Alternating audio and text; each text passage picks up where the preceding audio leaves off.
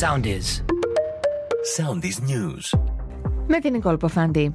Τροχαίο ατύχημα σημειώθηκε το πρωί στην περιοχή του Σκαραμαγκά στο ύψος της λίμνης Κουμουνδούρου κοντά στα ελληνικά πετρέλαια.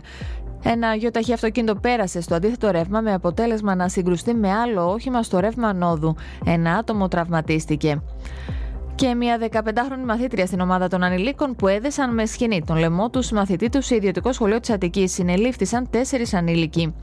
Ξεκίνησε η επέλαση της κακοκαιρίας Ηλίνα, ισχυρές καταιγίδες και στην Αττική έχει εκδοθεί έκτακτο δελτίο επιδείνωσης του καιρού, πτώση της θερμοκρασίας ακόμη και 10 βαθμούς. Σε Μακεδονία, Θεσσαλία και Βόρειο Αιγαίο τα εντονότερα φαινόμενα.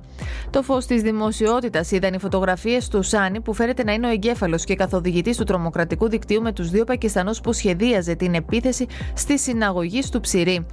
Το Intercity Αθήνα Θεσσαλονίκη ξανά στις ράγες από σήμερα στο πρώτο βαγόνι κατά το παρθενικό δρομολόγιο επιβαίνει ο Γιώργος Γεραπετρίτης με στελέχη του ΟΣΕ και της Hellenic Train. Ήτα τη Άννα Μαρίν νικητές στη συντηρητική άνοδος της ακροδεξιάς. Η Εθνική Συμμαχία με επικεφαλής τον Πέτερ Όρπο συγκεντρώνει τις περισσότερες έδρες. Ακολουθήστε μας στο Soundees, στο Spotify, στο Apple Podcasts και στο Google Podcasts.